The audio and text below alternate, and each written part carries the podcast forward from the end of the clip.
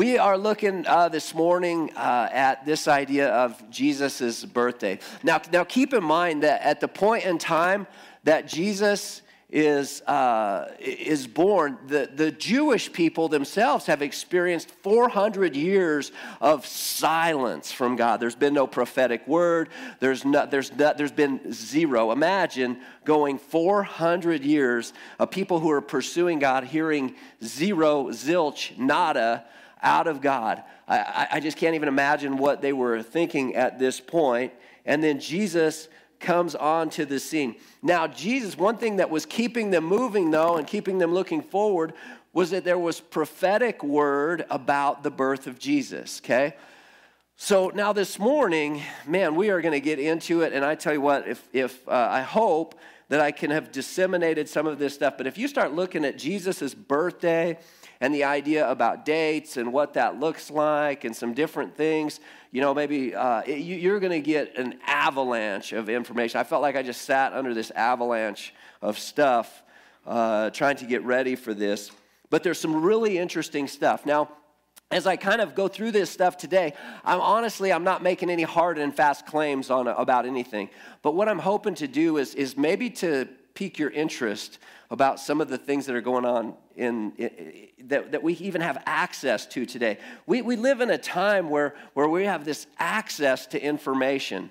Um, we tend to think because we're pretty arrogant that we live in a time when we're actually smarter than the people were that lived in Jesus' day, but we're not smarter than they are, okay? They're just as smart as we were. But what we have today is the ability to share information. And as we have this ability to share information, it opens up all kinds of amazing things and it gives access to all kinds of scholarship and things like that as we begin to look into these different things. One of the amazing things about our faith is that it happens in real history. The Bible is real history. It talks about very historic people, and Jesus is a historic figure. Now, the controversy, you know, about Jesus really starts to turn into controversy when we start to say, who was he? But even scholars who, you know, have no Christian agenda or anything like that, they, they, they know almost no scholarship today denies the existence of Jesus. It's really about who he is.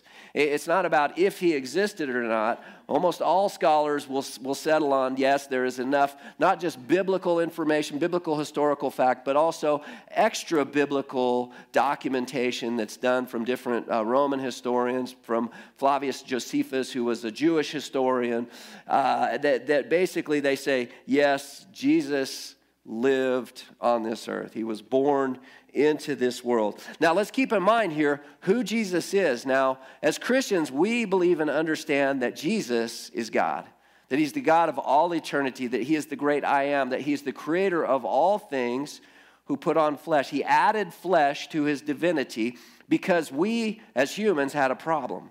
We had a human problem, and that problem was sin. And that was the problem that you and I couldn't overcome. We couldn't get to God, and so God came to us. God came to us in the form of a baby. He lived a perfect life, a sinless life, that then he died and expired on the cross.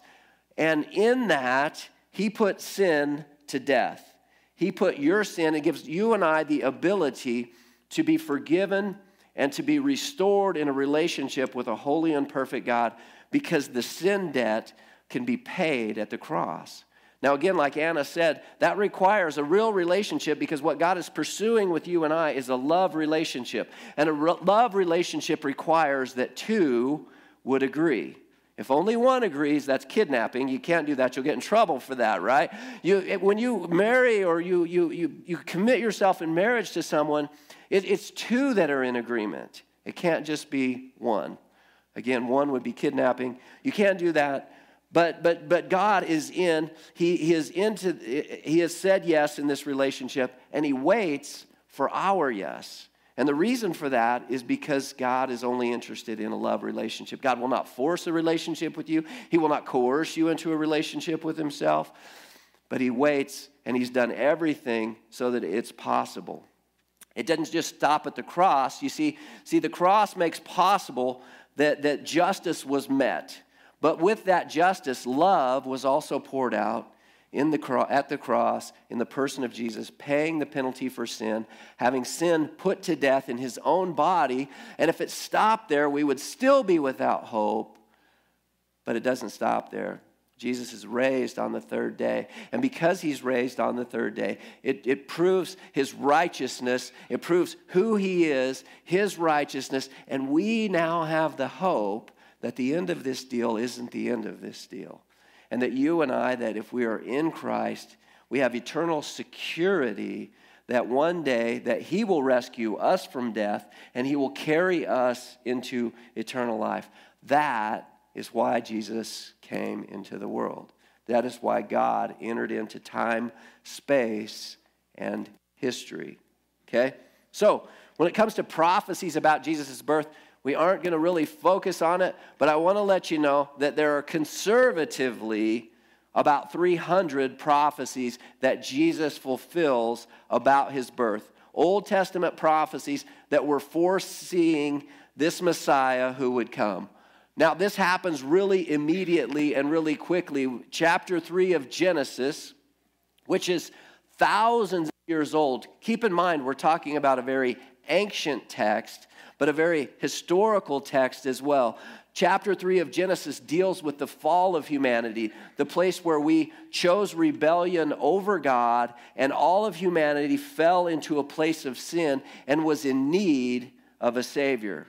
Genesis 3:15 says this it says and I will put enmity between you and the woman that's Satan and the woman and between your offspring and hers he will crush your head and you will strike his heel now, again, this is speaking to the serpent in the garden. In the book of Revelation, we're told that the serpent in the garden is Satan, and it says, I will put enmity between you and the woman. So that there's, there's, there's a there's this struggle there, and between your offspring and hers. Now, now this is significant. Some translations say between your seed and her seed, and this is the only place in the Bible where a woman is credited with the seed. It's the only place where the offspring is hers. If you look in the Bible, you'll see that it's this man that begat and begat and begat and all of this. See, the, it, it is always only associated with the men. The seed is always associated with the men and never the woman. This is indicative that this birth ultimately would be of a virgin. This would be a virgin birth. And, and, and that, uh, that he would crush, that he would strike his heel. So, in other words, Satan would strike the heel of, of this one that was to come. It would appear to be, you know, uh, something that was kind of bad, but ultimately that this one, the Messiah, would crush the head of the serpent. And we see when, the, when a serpent's head is crushed, that means it can't bite anymore. It's done. It's over. It means that this one who would come would take away the toxicity and the poison of sin in the world for us.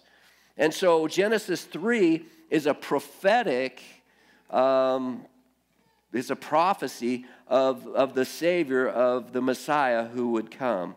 It's indicative, again, of that virgin birth. Isaiah 7.14, which, keep in mind, is written 700 years before Jesus' birth, says this. It says, Therefore the Lord himself will give you a sign. Behold, the virgin shall conceive and bear a son, and shall call his name Emmanuel the word, the name Emmanuel means God with us. It wasn't a literal name he was meant to have. It meant it was a characteristic of God and what he was going to be. It was God who had come to be with us, to, to join us, to, to come here. His name is Emmanuel, and it says that he should would be conceived by a virgin. Now, now, if you're a naturalist, right, you're like, no way, that can't happen right? That can happen. But if you're a supernaturalist or you understand that, that God is at work within the systems of this world, and that because He's the one who wrote all of the rules for physics and the universe and all of that kind of stuff, you see, he, he, He's not bound by those rules. He can transcend those rules. And when we see those rules transcended, what we see then is the miraculous. And, and this is a God who is capable, by all means, if He's God and He's all powerful, then anything like this, some of these supernatural things are, are no problem for a God who uh, exists outside of his creation. Matthew 1 21 and 22 says that she will bear a son, and You shall call his name Jesus, for he will save his people from their sins. All this took place to fulfill what the Lord had spoken by the prophet. So sometimes we're like, well, why do we even call him Jesus? Well, we call him Jesus. This is this. His name wasn't Jesus. His name was probably Yeshua. Joshua means uh, that the Lord saves. Uh, that was his name. Uh, we get Jesus from the Greek rendering of Joshua, and so we have adopted that Greek translation into English, and we say Jesus. All the same guy. Jesus had a virgin birth. There are some prophecies in Isaiah, Isaiah 9 6. For to us a child is born, to us a son is given, and the government, shall be upon his shoulder, and his name shall be called Wonderful Counselor, Mighty God, Everlasting Father, Prince of Peace. Isaiah 61, verse 1 says this The Spirit of the Lord God is upon me because the Lord has anointed me to bring good news to the poor. He has sent me to bind up the brokenhearted, to proclaim liberty to the captives, and the opening of the prison to those who are bound. In Luke chapter 4, New Testament, we see that Jesus stands up in the synagogue, opens the scroll of Isaiah, and reads this very thing. He reads this very thing, Isaiah 61. He reads more of it. And then it says he rolled up the scroll and gave it back to the attendant and sat down. And the eyes of all in the synagogue were fixed on him. And he began to say to them, Today, this scripture has been fulfilled in your hearing. And what Jesus is telling them is, I'm the one. I'm the Messiah. I'm the one that you've been waiting for. I'm the one that all of this prophetic stuff has been talking about. In Micah 5 2, we see uh, that uh, Jesus would be born in, in Bethlehem. But you, O Bethlehem Ephrathah, you are too little to be among the clans of Judah.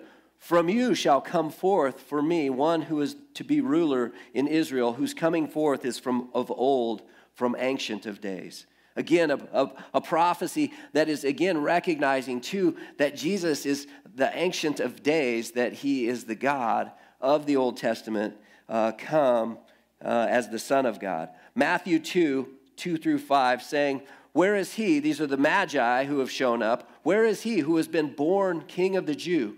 For we saw his star when it rose and have come to worship him. And when Herod the king heard this, he was troubled, and all Jerusalem with him. And assembling all the chief priests and scribes of the people, he inquired of them where the Christ was to be born. They told him, In Bethlehem of Judea, for so it is written by the prophet. If you read the Gospel of Matthew, Matthew is going to say 13 times this was done to fulfill the prophecy, to fulfill the, the, the word of God kind of a thing. Hosea 1 uh, or 11, verse 1 When Israel was a child, I loved him, and out of Egypt I called my son.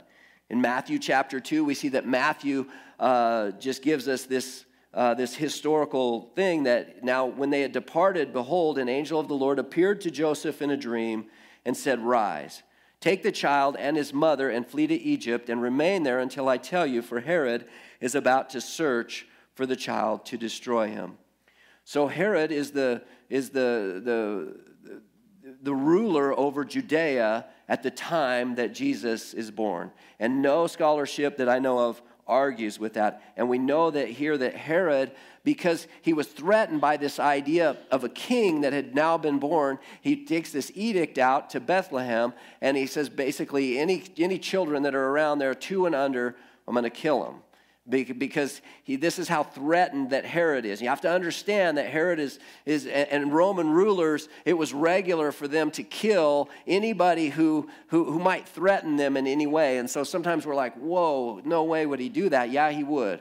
And, and honestly, in Bethlehem, the population and what that would have looked like, somewhere I've read that that probably looked like around 30 to 40 children or something like that that, that were killed in that, in that time. Just an awful thing.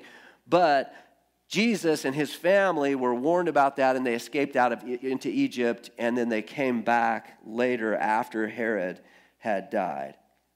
So uh, he's born in, in Bethlehem, he's escaped to Egypt. We also see, too, that the Magi are talking about a star that they saw something. Now, the Magi, again, are something that, you know, we, we tend to think about the Magi and we always have them uh, in our nativity scenes and things like that. Like I said last week, um, I hate to blow this for you about Christmas, but they weren't there. The Magi, the wise men, were not at Jesus' birth. They were there much later, nine months to potentially a year and a half later, did they show up on the scene? Most likely, the Magi were this they were probably Jews that were still exiled in Babylon. And, and so, as Jews living in Babylon, exiled, they still were seeking for and searching for and understanding out of Scripture what it was going to look like for the time when the Messiah would come. And, and they did some interesting things because it says here that they saw a star, that they could see a star. In other words, there were celestial things that were going on in the sky at that time that gave them this understanding that, okay, he's been born. It's time to travel a thousand miles and go meet him. Now, we always see them in our nativity scenes that they're, they have kings, they have crowns on, and that's from another thing that where people uh, take a, uh, some of Isaiah and say that the Gentile kings would come to see him. We don't know that they were all kings by any means, and, and there weren't just three of them either. Because we only say there were three because of the gifts that they brought frankincense, gold, and myrrh. But most likely, if they were traveling through the desert with those very valuable gifts that they were coming to bring to Jesus, there was probably a good number of them. And so they cross the desert uh, from Babylon and they're going to, uh, towards, uh, back to Judea and back to Bethlehem to meet this king. So, December 25th, is that Jesus' birthday? Most likely not, right? There, there are some people and there are some scholars that still would hold to kind of this date. And there are some stuff maybe from, you know, that, that would say that some of the earlier church and stuff did still celebrate this at uh, December 25th. What happened, one thing that happened was that in 336 uh, AD or BCE now, I guess, 336, the Catholic Church adopted December the 25th as Christ, Christ Mass and it became Christmas, okay? Now, now, some people would say, and you'll hear some things, well, it was a pagan holiday, right? That, that, the, that the Christians just wanted to kind of like, well, we're not going to participate in the, in the pagan holiday, and so we'll make Christmas at that time of year. And I don't know, honestly. Uh, there, were, there, were, uh, there was a, a thing called Saturnalia, that the Romans practiced, and it was about it was a it was a uh, a, a, practice of of the harvest kind of a thing, and the god of the harvest. Uh, there was uh, Sol Invictus, which was uh, this this worship of the sun god that the Romans had. There was Mithras, who was an Iranian sun god that that people had adopted uh, Mithras, and it had become kind of a mystery religion within the Roman Empire. There was winter solstice, and so there's, there's pagan uh, celebrations going on. Uh, so, you know, I don't know. One other interesting thought was this there was a belief that holy men died on the day of their conception. And so there was a guy that believed, or, or some people believed in, early on, that Jesus died on March the 25th. So if you take March the 25th and you add nine months to it, you end up at December 25th. And so some people say that that's why December 25th was taken on as a time when we remember or think about or attribute the birth of Jesus to himself. It's possible that this practice was going on as early as the second century, um, but we're not really sure. Now, we're given some interesting clues, though, through the Bible. And again, these are things that I want you to start. I hope you're intrigued by some of these things because there's so many clues in the Bible. And see, the Bible isn't just meant to be read over, the Bible is meant to be mined. Uh, it, it, says that, that there's, there's treasure in here, and that as we dig as for treasure, that, that there are things in here that we'll find. Uh, I've told you many times before I was a Christian, I used to try to read this book, and I was like, just thou shalt not, thou shalt not, thou shalt not. Thou what shall you do? I don't know.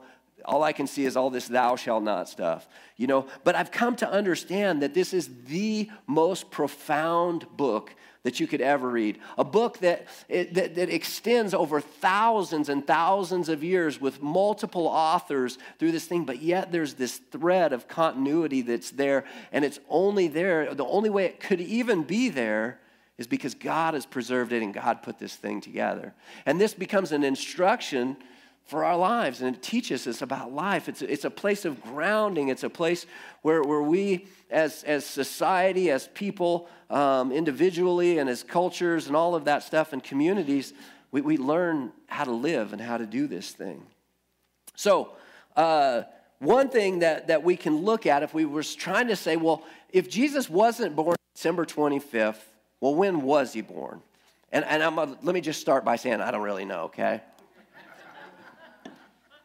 So I'm going to get you some stuff here. And, and this, when I'm done, this and $4.50 will get you a cup of coffee or whatever it costs these days to get coffee. I don't know. I think they should change the name Starbucks to four bucks because it doesn't seem like you can get nothing under there under four bucks. Anyway, um, so here we are. Uh, so, one thing that we've got that when we look at the Bible is that we see the conception or the birth of John the Baptist. We actually can get some concrete kind of understanding through some of the clues that are given in that, okay? So, Luke 1 8 through 10 says this.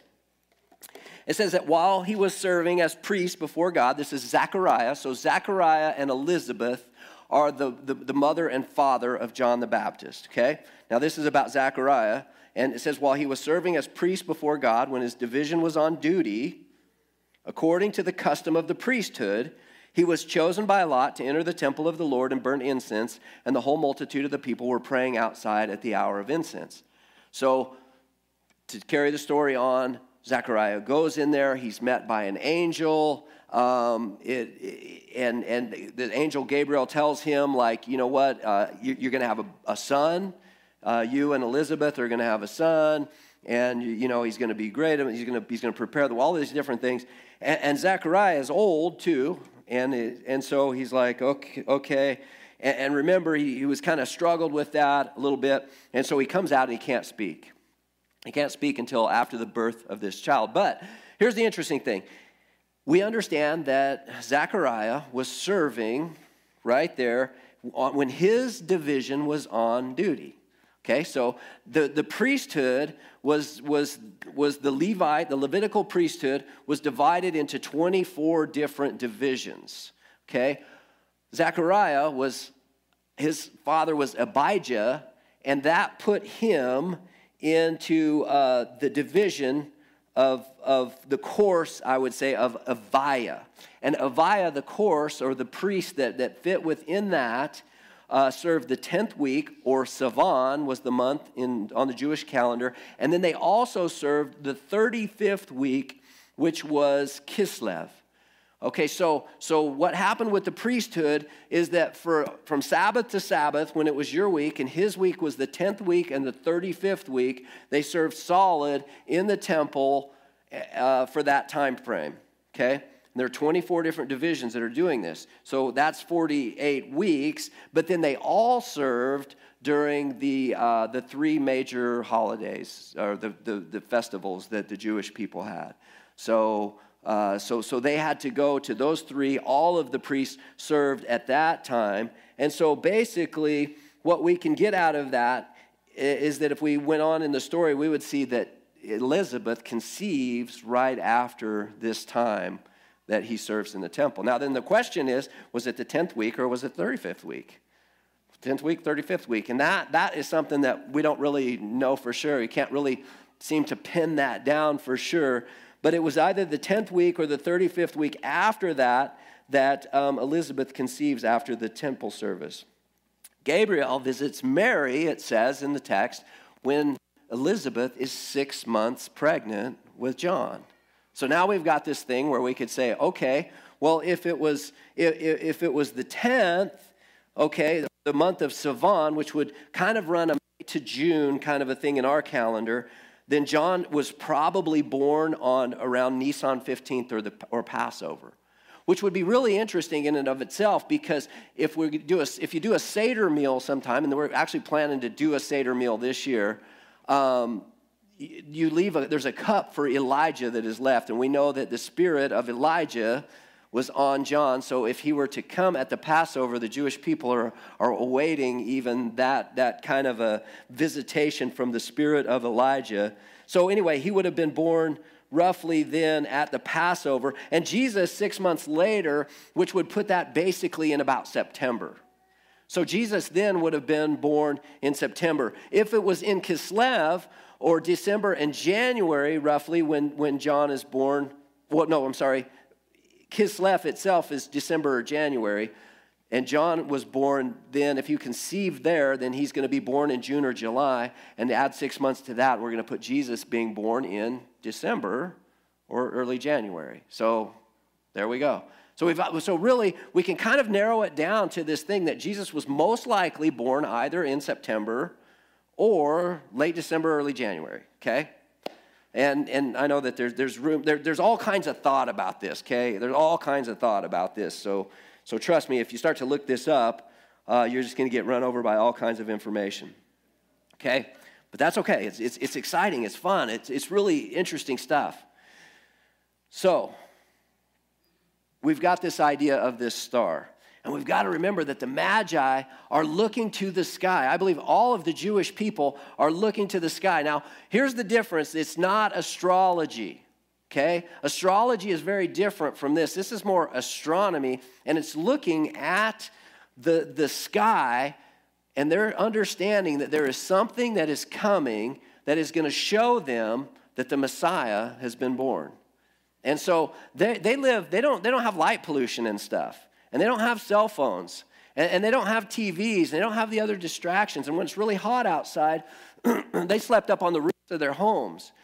The stars were very well known by them. All of the constellations, everybody in this culture would have understood the constellations. And they were also a people who were keeping track of what was going on in the sky. Okay? So, Numbers 24, verse 17 I see him, but not now. I behold him, but not near. A star shall come out of Jacob, and a scepter shall rise out of Israel. It shall crush the forehead of Moab and break down all the sons of Sheth. Matthew 2 2, saying, Where is he who has been born king of the Jews? For we saw his star when it rose and have come to worship him. So it's interesting that the Magi, they don't know where he is but they're in the general vicinity. And it's also very interesting that Herod doesn't know when he was born. In other words, what has happened in the sky wasn't so obvious that Herod was understanding it exactly. Um, it probably wasn't something that was just so major and so just magnificent that it just set everybody back, but it was something that was understood by people who had understanding. If you get interested in this, a great thing to watch is called the Star of Bethlehem okay? And Star of Bethlehem. A lot of this stuff that we're talking about is, is kind of on that. But anyway, so they've come, and they've come because there's a star. There's been a sign in the celestial bodies that have caused the wise men to make a thousand mile journey to come and meet this child king. So they're looking at the sky. Psalm 19 says this the heavens declare the glory of God, and the sky above proclaims his handiwork.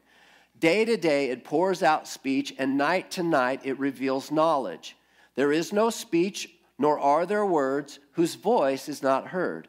Their voice goes out through all the earth, and their words to the end of the world. And so now some of you might be going, wait a minute, Tri. You're getting a little freaky. You're starting to kind of you know, jump into astrology or something like that. Again, the difference between this and astrology is astrology is the belief that the stars control your life. And that something about how the stars are going or what's going on with the stars somehow has a control over your life. You see, these guys, the early Jews, nor do we, we don't believe that. We don't believe that. But, but there's some interesting things here Genesis 1:14 God said let there be lights in the expanse of the heavens to separate the day from the night and let them be for signs and for seasons for days and years. So what is all of this thing? I mean, it's really a crazy thing if you think about the stars and the sky. What it is ultimately is it's like it's it's it's a, it's a really big clock. It's a really big clock. And it's accurate and it's predictable. And it's so much so, I mean, it's, it's pretty crazy. I think that this should humble us right now because uh, we think we're so smart, right? But back not so long ago, a guy named Johann Kepler figured out the laws of planetary motion. And, and he configured out the math that basically runs how the sky goes and how the planets move throughout the, the fixed stars and things like that. And he did it very accurately, so much so that we, they still use the math that, that Kepler came up with way back when. Now, Kepler did that with a, with a telescope worse than what you could buy at Walmart right now. And he did it without any, info, like a lot of information being shared with him. He didn't go online and figure, this guy, that guy's smart. That's really smart, right? So anyway, he figures this out. And so we have, now we have astronomy software. We have things where we can actually dial the clock back and you can actually look at different things and, and you can see some of the things that maybe were going on way back when. Now, we're not going to get into all of that, but there's a lot of things that were going on in the sky in that area, particularly in the, uh, in the constellation of Leo. Now, Leo is what? A lion. The symbol for Judah is a lion, right? So they're waiting for this king this, out of the tribe, and Jesus is of the tribe of Judah, of this lion. And, and, and so, like, what, what's been going on is that, is that roughly uh, there's Jupiter and Venus are in conjunction in Leo in June, June 17th of 2 BC. Jupiter and Regulus. Now, remember, too, Jupiter is the king planet, and Regulus is the king star. And they're in conjunction in Leo, May 8th, 2 BC. Jupiter and Regulus are in conjunction in Leo, February the 17th of 2 BC. Jupiter and Regulus are in conjunction in Leo of September 14th of 3 BC. Jupiter and Venus are in conjunction in Leo August 12th of, of 2 BC. Uh, there's a mass of planets Jupiter, Mars, Mercury, and Venus in Leo, uh, with Mars and Jupiter in conjunction August 27th of 3 BC. So, what's happening is there are conjunctions of these different stars that are creating for what in the visible eye is probably the brightest star that anybody has ever seen at this point in time. And, and, there's all of these conjunctions. And if you really look at, if you watch like this Star of Bethlehem thing, you'll see that because Jupiter goes and right above, there's, there's a time period there where Ju- Jupiter is going above Leo, right above its head, and, and it goes into what's called retrograde motion, or it goes, it seems to go backwards. In other words, it's going forward and it, it's like it crowns Leo. And, and, and, so these guys are understanding, they're like, look at all of this stuff that's going on in Leo. And they're waiting for this uh, king who is coming out of Judah, who's of the tribe of Judah. And, and all of this stuff is going on in Leo. And, and there's probably more stuff that's going on for them that, that we don't even know. But again, remember, these guys, these guys have dedicated their lives to this kind of stuff. And if God wound this clock up, why wouldn't God maybe put in the sky some of the things that would foreshadow or foretell his coming? It's his clock, right? And, and, and how amazing would it be? You see, because this is things that they could observe and we could discover. Because that's where we're at now. We actually can kind of discover some of these things. And there's a lot of really interesting things that, that kind of go on with this kind of stuff. So, um, Revelation 12. Okay? So when we get to Revelation, understand this Revelation is the revealing, it's the unveiling of Jesus Christ. The whole book is meant to, to reveal who Jesus is. Revelation 12, 1 through 5, deals with the birth of Jesus.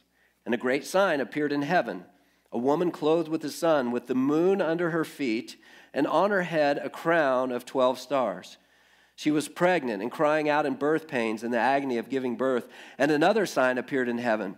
Behold, a great red dragon with seven heads and ten horns, and on his heads seven diadems. I don't know what that is, okay? I don't. His tail swept down a third of the stars of heaven and cast them to the earth. And the dragon stood before the woman who was about to give birth, so that when she bore her child, he might devour it. She gave birth to a male child one is to, who is to rule all the nations with a rod of iron, but her child was caught up to God and to his throne. So here's the thing it's a great sign appeared in heaven a woman clothed with the sun, with the moon under her feet, and on her head a crown of 12 stars. So, this, this right here is, is uh, uh, just from a modern astronomy. Uh, you can download this for free. It's called Stellarium right on your computer. It's, it's a modern uh, just software thing. You can see, see, Virgo was always known as the virgin in the constellations. And you can see that in Virgo, right there, you see that she is clothed with the sun. In other words, the sun is illuminating everything about Virgo. And if you look down there at the bottom, right to the right of Libra, there's a little bitty moon right there. And that moon is small because this is a new moon, representing kind of like a new beginning, a new life. Remember that the Jewish calendar is a lunar calendar, not a solar calendar. So everything about the moon is significant. So this moon is a new moon. This would be September the 11th of 3 BC. That's when this is going on right here. September 11th of 3 BC, which is very significant because this is Tishri, it is Rosh Hashanah, it's the new year. It's the beginning of a new thing. There's a new moon there. It's the Feast of Tabernacles, which might also give kind of some interest to why John in John 1 says that he came and he tabernacled among us. Because this happens right at the Feast of Tabernacles. And at this time, it's the time where, where the Jewish people believed that it was the birthday of all creation that all creation was made new. It was kind of a second birth or a renewal of all of creation at this point. Okay, so, okay, that's fine. And what's that? Well, I don't know what that's worth, but it's interesting, okay? So, so anyway, it's interesting because John, I believe, is giving us a description of what's happening. There was a sign that appeared in heaven a woman clothed with the sun with the moon under her feet okay so so bear with me here okay we're still going after jesus' crucifixion peter stands up and he makes he, he has a big sermon that he preaches, okay? And, and he, out of that sermon, he quotes out of the book of Joel, okay? And he says this it says, In the last days it shall be, God de- declares that I will pour out my spirit on all flesh, and your sons and your daughters shall prophesy, and your young men shall see visions, and your old men shall dream dreams, even on my male servants and female servants. In those days I will pour out my spirit, and they shall prophesy. And I will show wonders in the heavens above, and signs on the earth below blood and fire and vapor of smoke. The sun shall be turned to darkness, and the moon to blood before the day of the Lord comes, the great and magnificent day, and it shall come to pass that everyone who calls upon the name of the Lord shall be saved. Peter then says this Men of Israel, hear these words Jesus of Nazareth, a man attested to you by God with mighty works and wonders and signs that God did through him in your midst, as you yourself know. Now, now Peter is saying this. He's saying, look, you guys know this because you saw it. You know that these things, these signs, really happened. And the signs in particular that he is pointing to is that it went dark, that the sun was turned to darkness, and that the moon was turned to blood. Okay? So and Peter is just saying, look, you, you know this. He, I, mean, I mean, he's challenging him on this. You, you were here, you saw it, you know this. You know that that really happened, that those wonders, those signs really happened. Okay. Okay, bear with me. So, Daniel's prophecy. So, Daniel, prophetic word, he, he gives a prophecy in, in chapter 9 of Daniel about the coming Messiah. And he gives a timeline, he gives us some hints about a timeline as to when the Messiah would be here.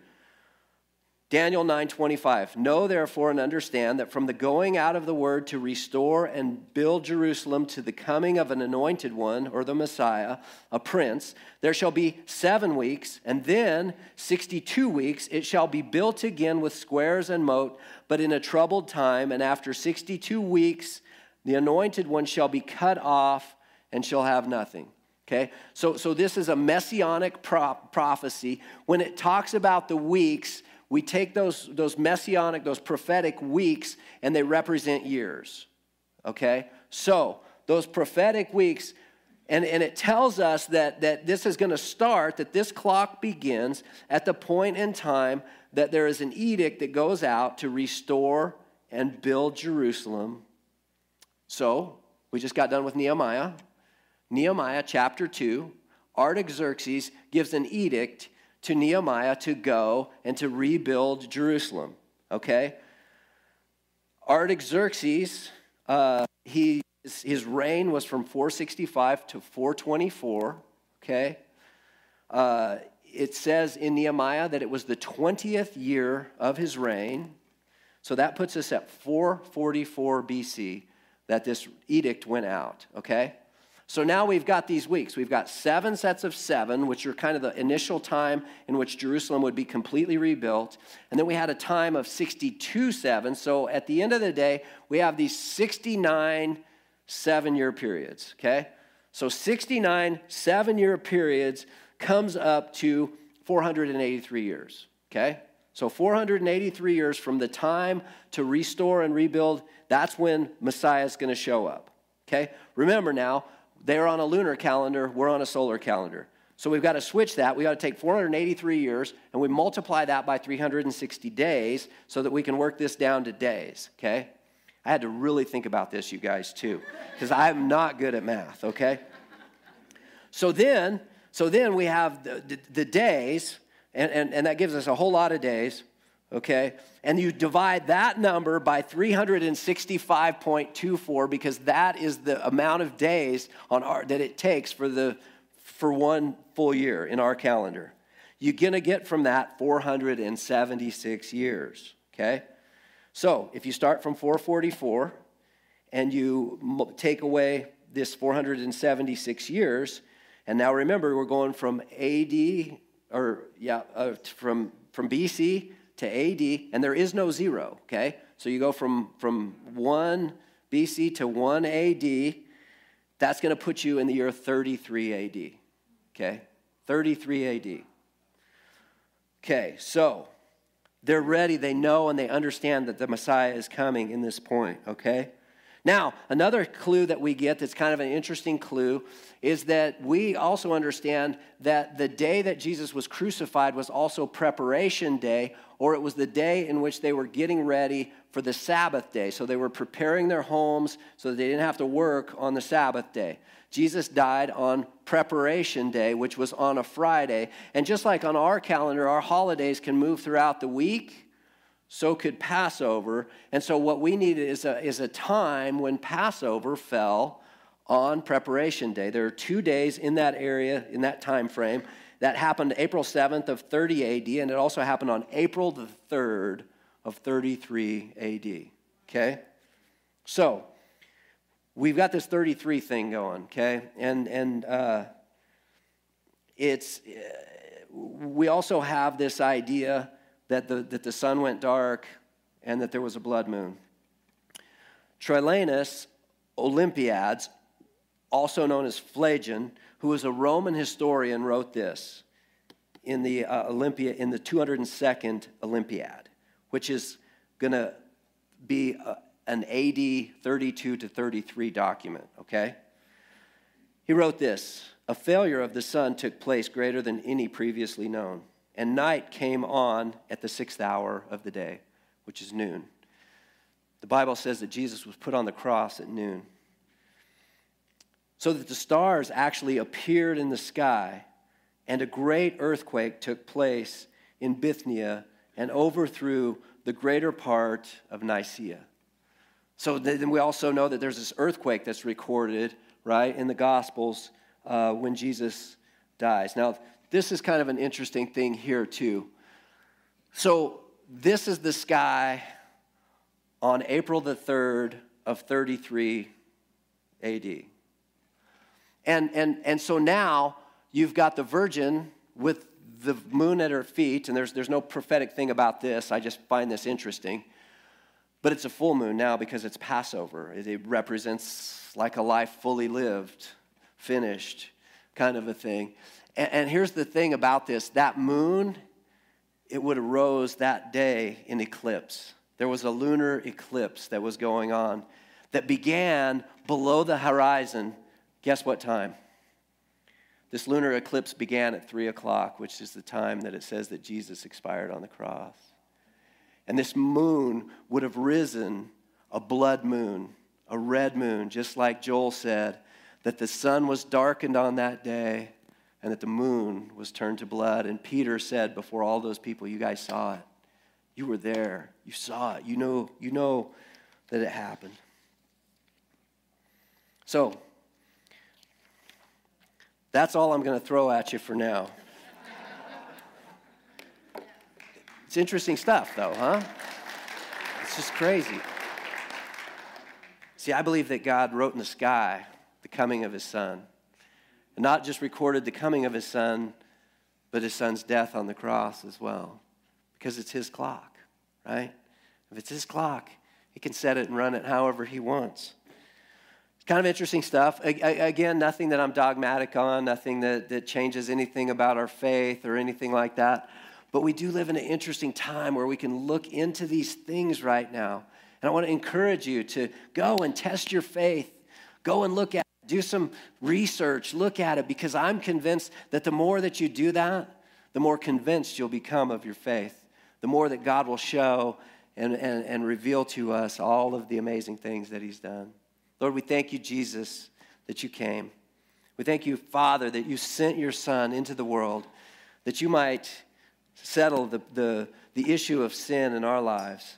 That, that you came as a human being to deal with our human problem, but it was only your divinity that could deal with, with the scope of humanity, that could deal with all of it at once. And so we thank you that you put to death sin and you made possible a relationship with you at the cross. That place where justice and love uh, just hit head on. And, and, and because of that, now we can have a relationship with you, and we're really grateful. We're thankful, Jesus, that you would be willing to put down your high place of heaven, the place where you were enthroned and, and the highest above all creation, and yet you humbled yourself. And you came down, and you took on the form of a, of a bond servant, and you put your divinity aside, and you served and loved us. And you taught us how to serve and love others as well. And so, Lord, we just pray that this day, that anybody here who, who hasn't made that profession of faith, who hasn't said yes to you, who hasn't believed on you and all that you, of who you are, who hasn't said yes to that relationship, we pray that today might be the day of salvation. We give you praise. We give you all glory because you are worthy of all that we have. In Jesus' name, amen.